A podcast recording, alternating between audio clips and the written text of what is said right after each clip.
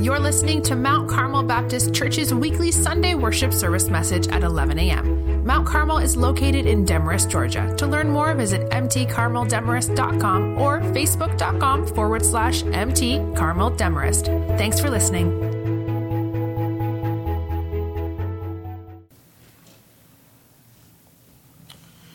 If you take your Bibles and turn to Romans chapter 2. Romans chapter 2. Lord willing, we'll look at verses 17 through 24 this morning. If you don't have a copy of God's Word with you, I encourage you to pull out the notes provided for you in your bulletin. All of the notes, quotes, and references and fill in the blanks uh, will be there, and you can use that to follow along with the sermon and better retain the message. Um, and then I also want to encourage you, if you're watching from home or if you're here uh, and you have a smartphone and you've downloaded the YouVersion Bible app, that's Y O U version. Uh, once you download it, you can go to the More tab, tap events, find Mount Carmel Baptist Church. Uh, just click on today's uh, date and sermon title, and all the same uh, notes, quotes, and references will be there for you as well. Romans chapter 2, verses 17 through 24. And I'm excited to preach to you a sermon I've entitled Privilege. Privilege. A little over a week ago, uh, my dad went for a checkup at a new doctor's office. The doctor reviewed um, our family history and dad's medications and wanted to check dad's heart using an EKG. An EKG screens the strength and timing of the electrical pulses of your heart and whether your heart beats in rhythm, whether it's steady or irregular. And after dad went through that EKG, it was just simply inconclusive. Next, the, the doctor prescribed a stress test. During a stress test, the doctor records the heart's activity under different levels of physical activity and pressure. And after dad took that, the stress test was just inconclusive. So, next, dad underwent a heart calcium scan, this heart imaging. Think of it like a specialized x ray of your heart that can help doctors determine whether you have plaque buildup in your heart. And it too was inconclusive. At that point, my dad, they had told my dad, either you're absolutely clear, you're absolutely blocked up. That's what we're seeing. And then dad had a heart cath. This all was in the span of a couple of days a procedure to go inside and diagnose the heart's vessels. And dad had five blockages. Throughout it all, dad felt no ill symptoms. Nothing. After the EKG, the stress test, the heart scan, and the heart cath, dad wasn't any better. Wasn't any better. What's the point of doing all those if you're not going to get better? Today, we're in Romans chapter 2, verses 17 through 24. The Apostle Paul wrote the book of Romans. And if you don't know anything about Paul, Paul was a Jewish Pharisee and a persecutor of the Christian church. Only after the resurrected Jesus appeared to him and commissioned him to be his apostle Paul came to faith and became the greatest Christian missionary. Jesus commissioned Paul specifically as an apostle to preach the gospel or the good news about Jesus to the Gentiles, non Jews. Now, it's important for you to note that the Roman church was comprised of both Jewish and Gentile Christians. And Paul wrote the letter of Romans to introduce himself to the Roman church. He had not yet visited them and he wanted to alert them about his visit to pass through there and go on a missionary journey to Spain. And Paul seizes the opportunity to rehearse the gospel for this Roman church, and he especially focuses on the gospel's relationship between Jews and Gentiles. Note this in Romans 2:11, Paul has made the statement because everything has been flowing out of this statement. There is no favoritism with God. Now, why would they think this Roman church have to be told God plays fair? That he's not unfair? And it comes down to this the Gentiles or the non Jews did not have the Bible's Old Testament Mosaic law. And I shared this with you last week or a couple weeks ago. Think of it like the Ten Commandments. They didn't have the Ten Commandments, they didn't know, so to speak, right from wrong or what God expects of them. And so they thought God must surely exempt us from his judgment and wrath. And I shared with you a couple weeks ago that, in fact, non Jews or Gentiles or people without the Bible, they're not exempt because God has written His law on their heart through their conscience. That when we violate our conscience, we are violating God's law. And now Paul is turning to address the Jews, those who have the Ten Commandments, those who have this special covenant relationship with God. And here's what they're tempted to think because God gave us His Word, because we have this special relationship, we must be exempt from God's judgment and wrath too. And Paul's going to say, oh no. The question then is what is the point of privilege? What's the point of having the privileges of God's Word? What's the point of having a covenant relationship with God's Word, uh, uh, with God, if it doesn't exempt you from the wrath of God? And Paul's going to explain that. What is the point of privilege? Let's look at Romans chapter 2, verse 17. Now, if you call yourself a Jew, and he's all these yous except for the last you are all in the singular. He's He's wanting to talk to people specifically. Okay? So if you yourself call yourself a Jew, rely on the law and boast in God, and know his will and approve the things that are superior, being instructed from the law, and if you are convinced that you are a God for the blind, a light to those in darkness, an instructor of the ignorant, a teacher of the immature, having the embodiment of knowledge and truth in the law. Now, just pause right there. He has just listed in, in a roundabout way all the privileges the Jews have with their special relationship with God, their covenant with God.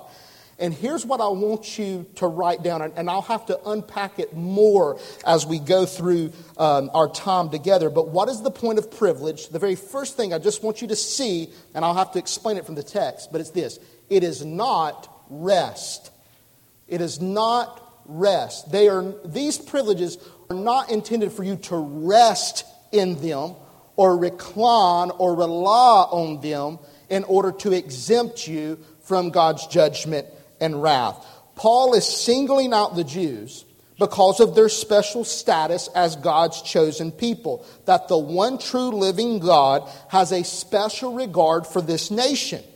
God had given them the Old Testament Mosaic law, the law of Moses, or think the Ten Commandments, and they took pride in themselves in having this revelation, the law of God. And they took pride and boasted in their God. There's not necessarily anything wrong with that.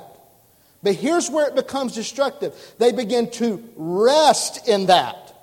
They begin to recline in that and say, well, because of those privileges, surely God will not judge us.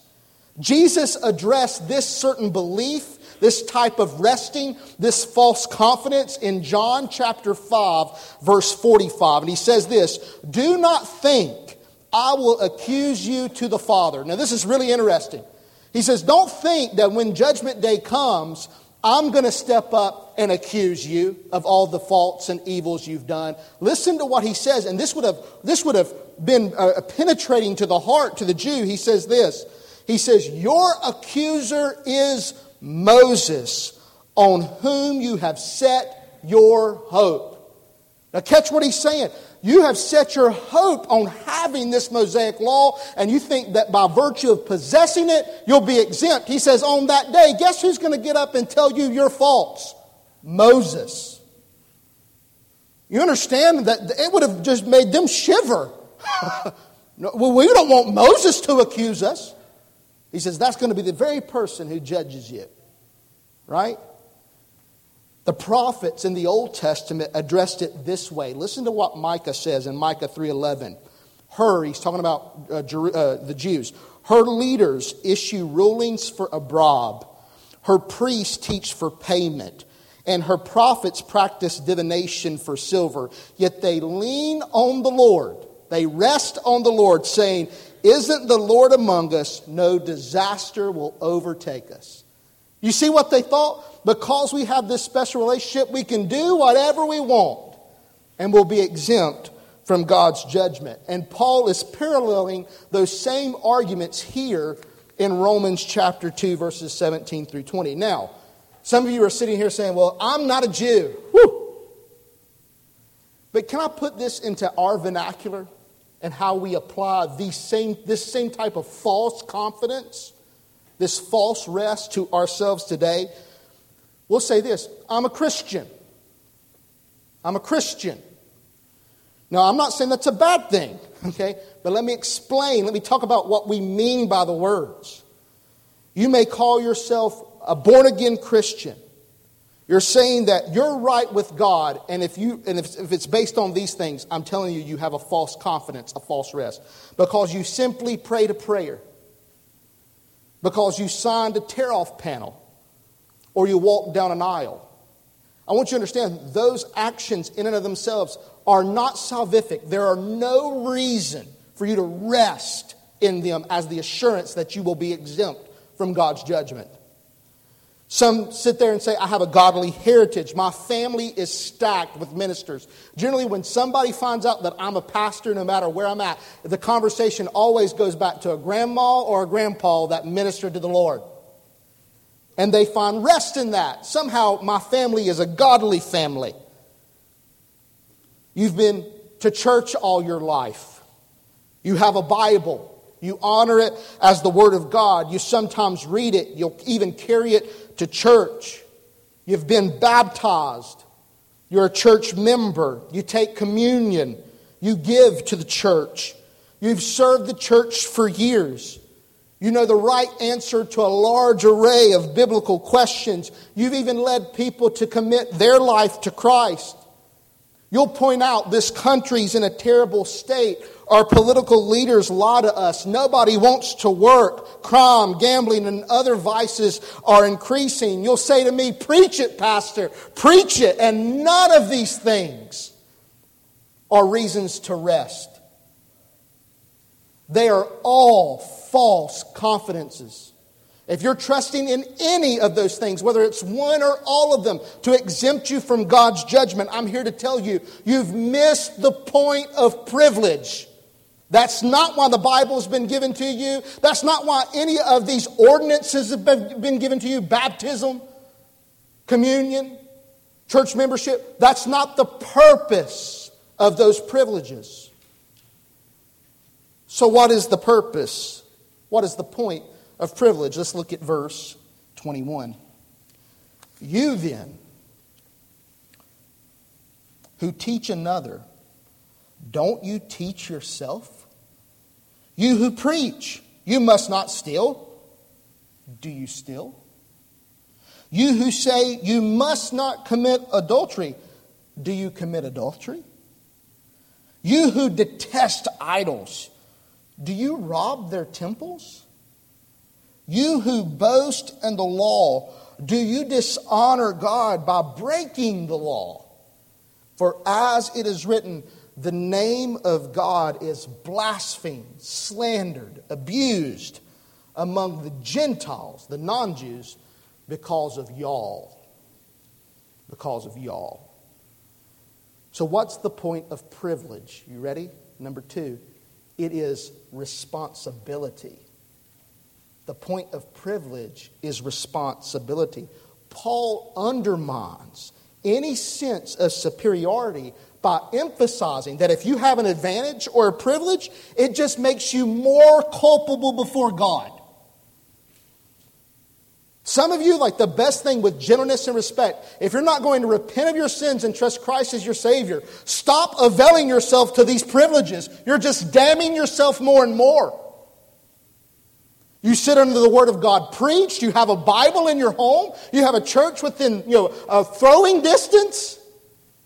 And yet you refuse Christ? Ooh. The point of these privileges is that you're responsible for them. They're means to get your attention, not for you to exalt in yourself and have confidence. James R. Edwards, he explains what Paul probably was theologically riffing off of when he just picks out these few commands, because he doesn't go through all the Ten Commandments, he just picks a handful of them. And this list is meant to be illustrative, not exhaustive. Here's some of the things that was going on in the background behind the text in the world of the Roman church that they knew about. Now, listen to this, and I'm not, please understand, I'm not picking on the Jews here. Because Paul's point is none of us are any better. Okay, that's the point.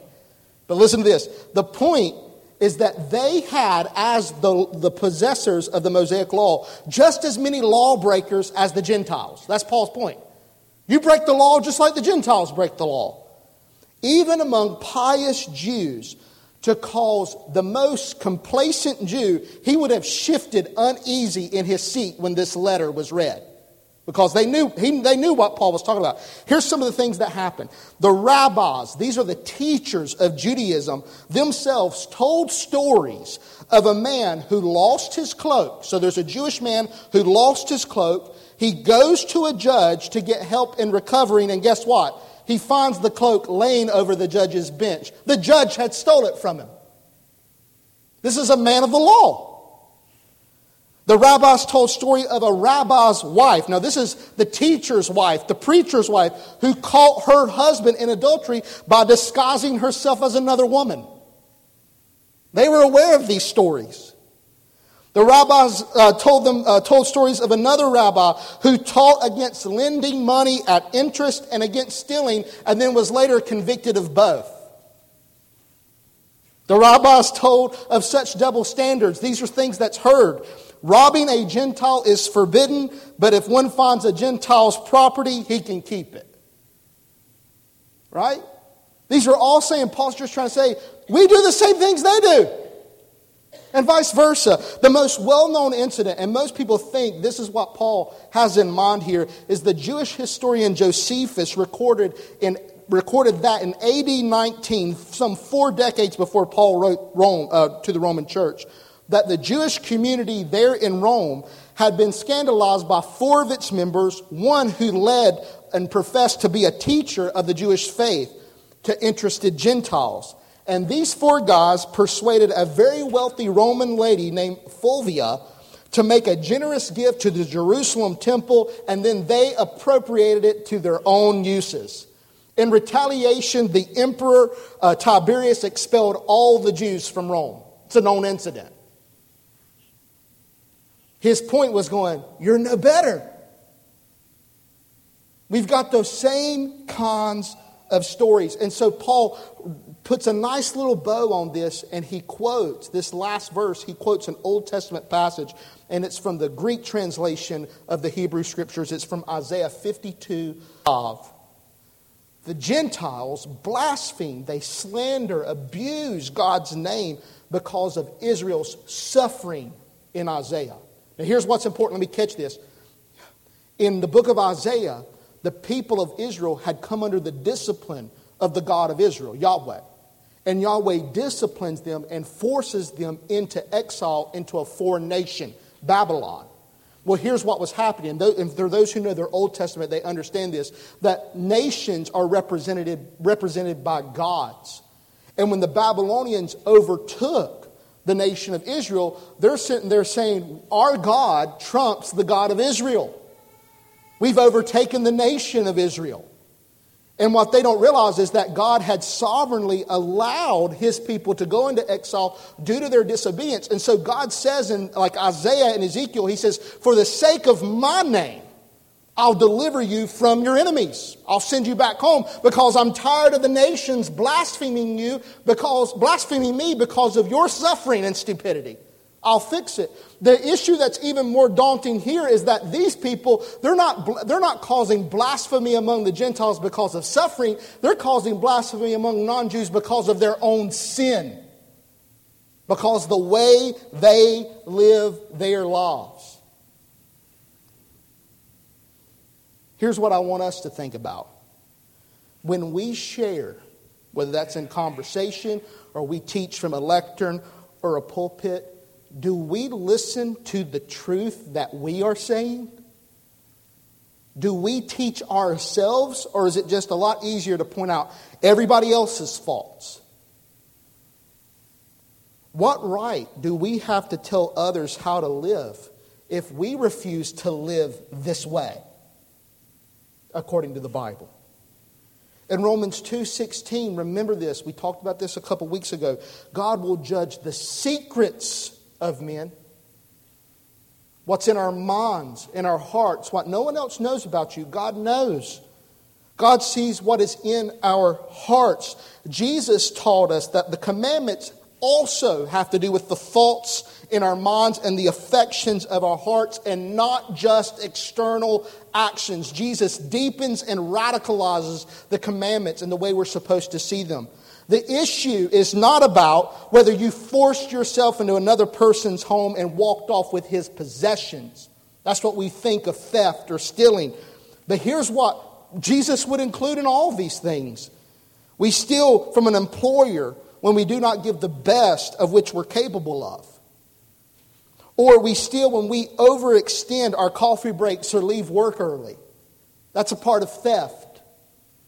We steal if we waste products, company products, or company time for our own personal matters.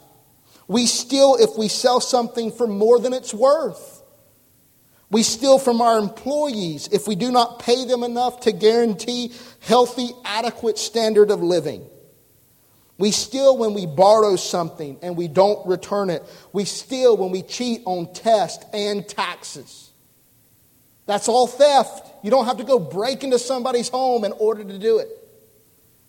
And the fact is this all of us in here, with gentleness and respect, I'm here to tell you, we are all thieves. All of us are. And the issue is not going to be did you sleep with another person's spouse? Jesus takes it much deeper in a radicalized view. Have you ever had a lustful thought? Have you fantasized? Have you viewed pornographic material? Because Jesus is getting to the heart of the matter. And it's so hard for people to realize, but yeah, you say, how can somebody do that? You all, including myself, we all have it in us. We're all murderers, adulterers, and thieves. That's what the Bible is trying to point out. We just lack opportunity. We were in a forge meeting the other night, and one of our guys said, Then there's a thin line between us and death row. And that's actually really good theology. It's a thin line.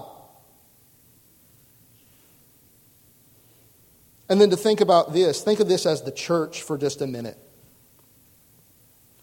we as a group are either a living advertisement for God or a keep clear sign. Keep clear.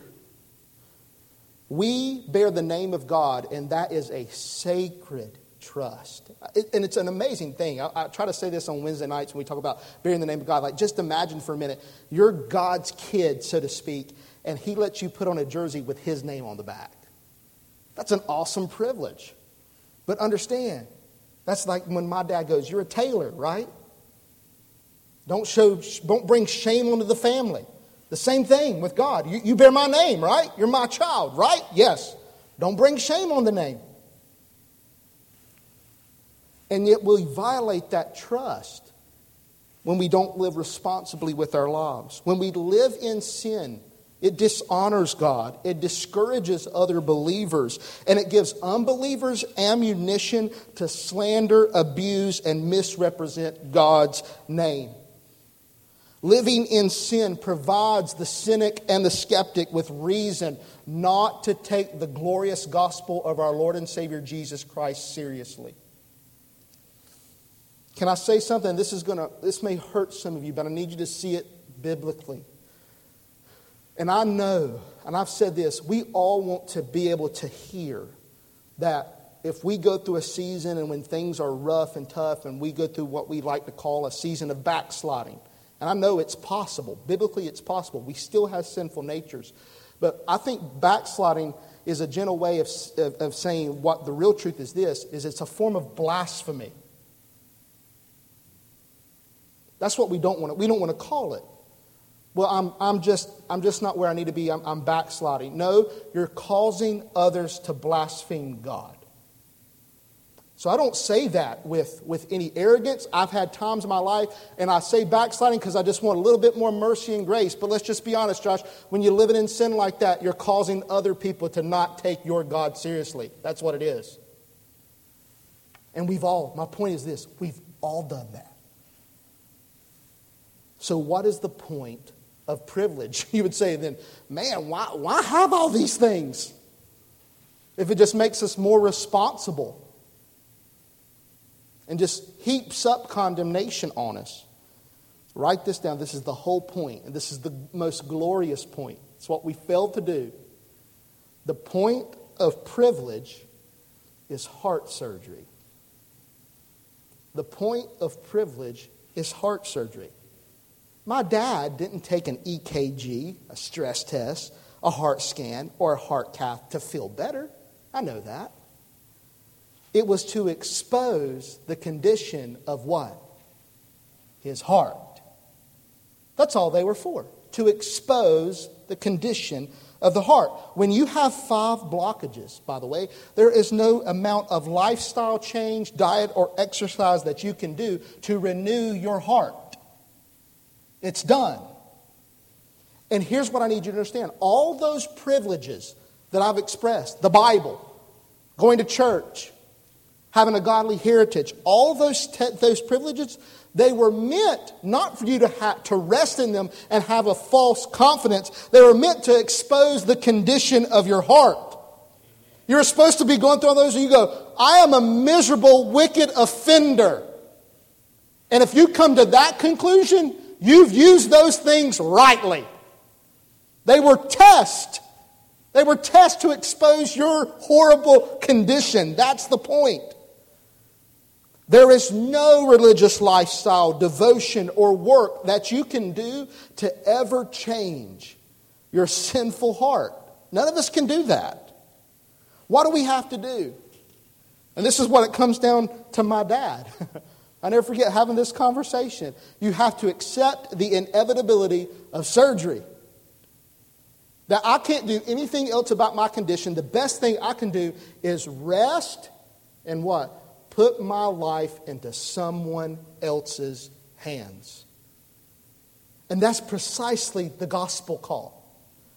We're sitting there to show you all these privileges to go. We've not used them responsibly at all. In fact, it just shows that we have wicked hearts. We shouldn't rest in anything. The best thing we could do is go to sleep and let an expert work on us. That's the point of these privileges to get us to heart surgery. Put yourself in someone else's hands. You and I are dead in sin. We need a resurrection, and I know a great physician. I know a great physician. And he don't just work on the heart, he gives you a brand new heart. Isn't that amazing? That's the point of all these privileges, ultimately, to get you to surrender and rest in one person and one person alone Jesus Christ. That's it. That's why we're here to make much of Jesus. There's nothing else we've got.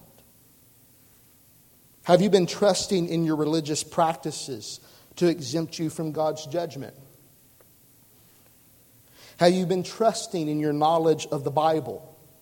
your generosity, your Christian upbringing, your baptism, or your church membership. Again, these are all good things, but they're not salvific. They cannot save you.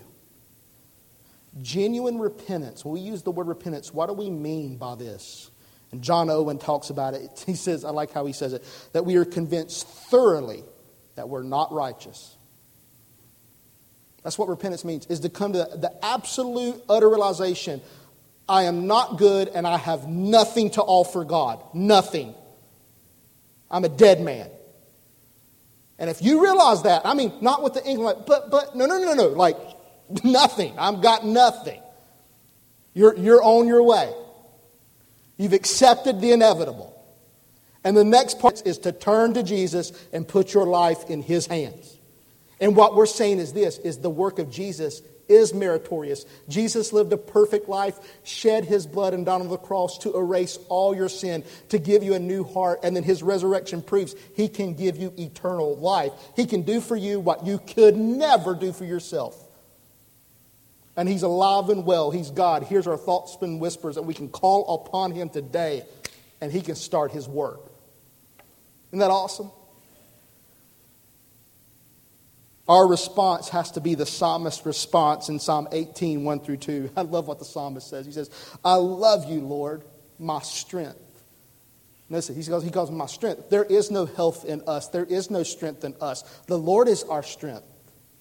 And then he goes on, he says, The Lord is my rock, my fortress, my deliverer, my God, my rock where I seek refuge, my shield and the horn of my salvation, my stronghold.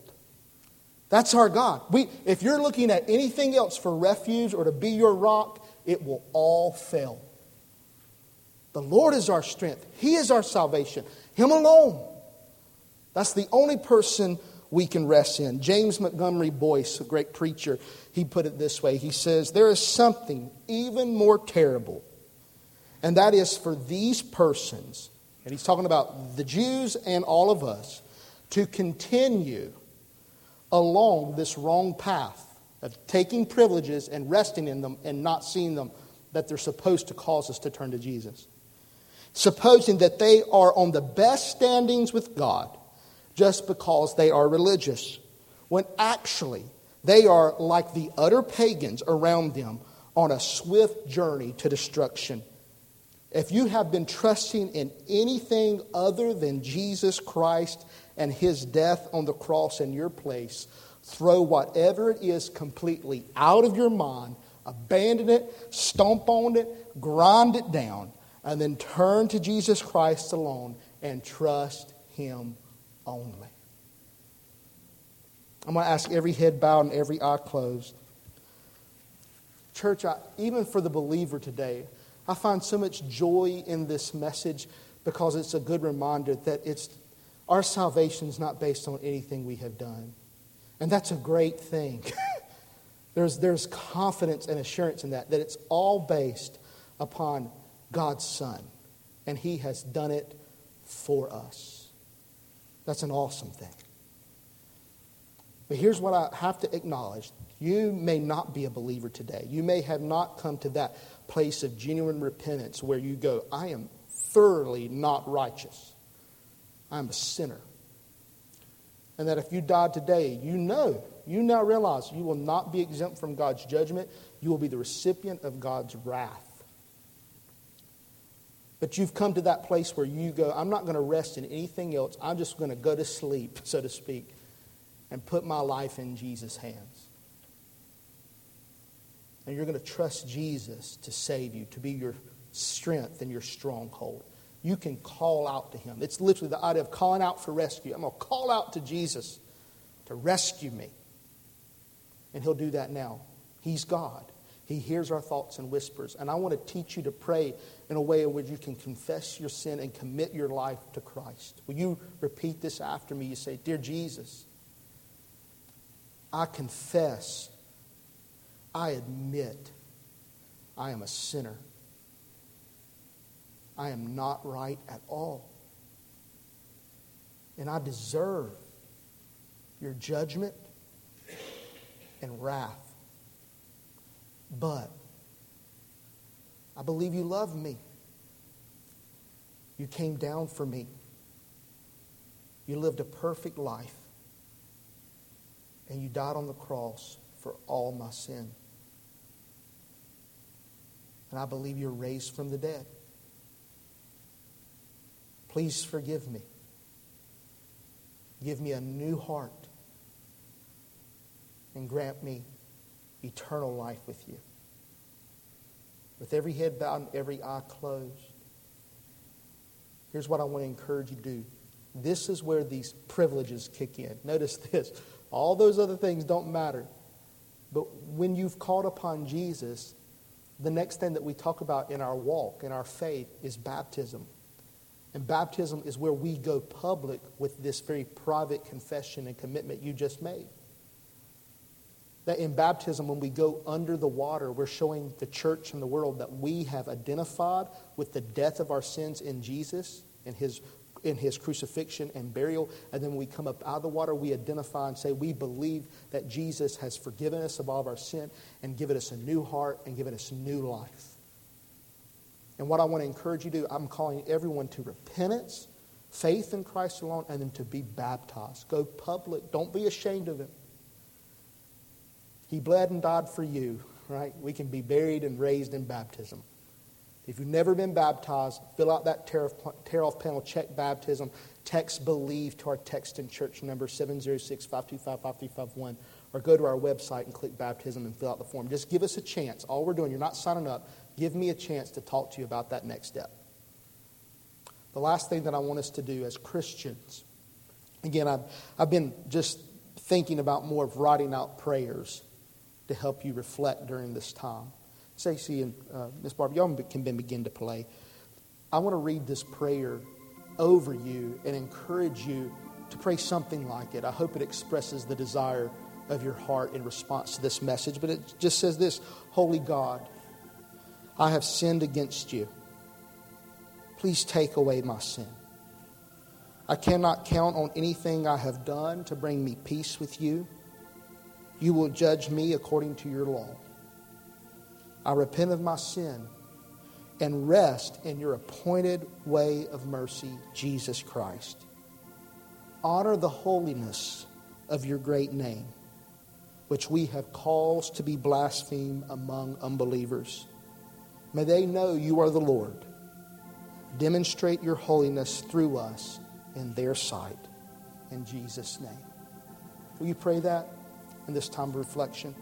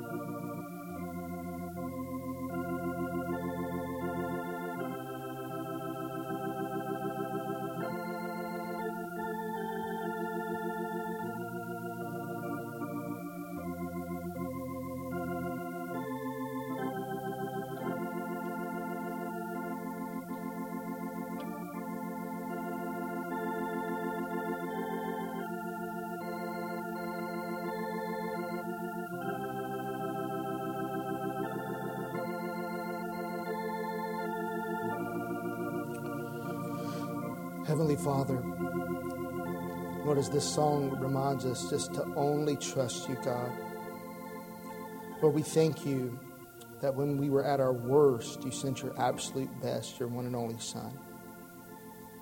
And Lord, we thank you for the wonderful privileges, these graces, dear God, to introduce us to you, to bring us to that point of heartbreak, heart surgery, to lay our lives completely in your hands. And Lord, just our sinful nature, we, we want to take those things and use them as false assurances and confidences and means to righteousness. And we understand that that's not their purpose. But that they point out the truth, but we have erred. we have done wrong. We have not obeyed perfectly or completely. And we thank you that you could have looked at all of us in justice and said, You get what you deserve and, and send us all to hell. You could have done that. And yet, in your great mercy, just because of who you are, you made a way of mercy for us, Jesus. And not just forgiveness, but you've granted us new life, spiritual transformation, prayer, a relationship with you beginning now and through eternity. You've, you've went above and beyond uh, in your love and grace toward us. And Lord, I pray that every person today would, would be able to rest in Jesus, to just trust only in Jesus, and know that is completely sufficient, completely sufficient for salvation. And because of that, in joy and love, we can go on obeying the law, but out of a posture of love and joy. We thank you, Jesus, for what you've done for us. May we always herald your name. And Lord, may we not bring disrepute upon your name where it's blasphemed, but may others take you seriously because we take holiness seriously. We thank you, Jesus, for this hour. We ask that you bless us. You're so good to us. We pray this in Jesus' strong name, and all God's people say, Amen. I just want to encourage you to do a couple of things for me. If you. Thanks for listening to Mount Carmel Baptist Church's weekly Sunday worship service message. Mount Carmel is located in Demorest, Georgia. Please join us this Sunday at 11 a.m. To plan your visit, go to mtcarmeldemorest.com.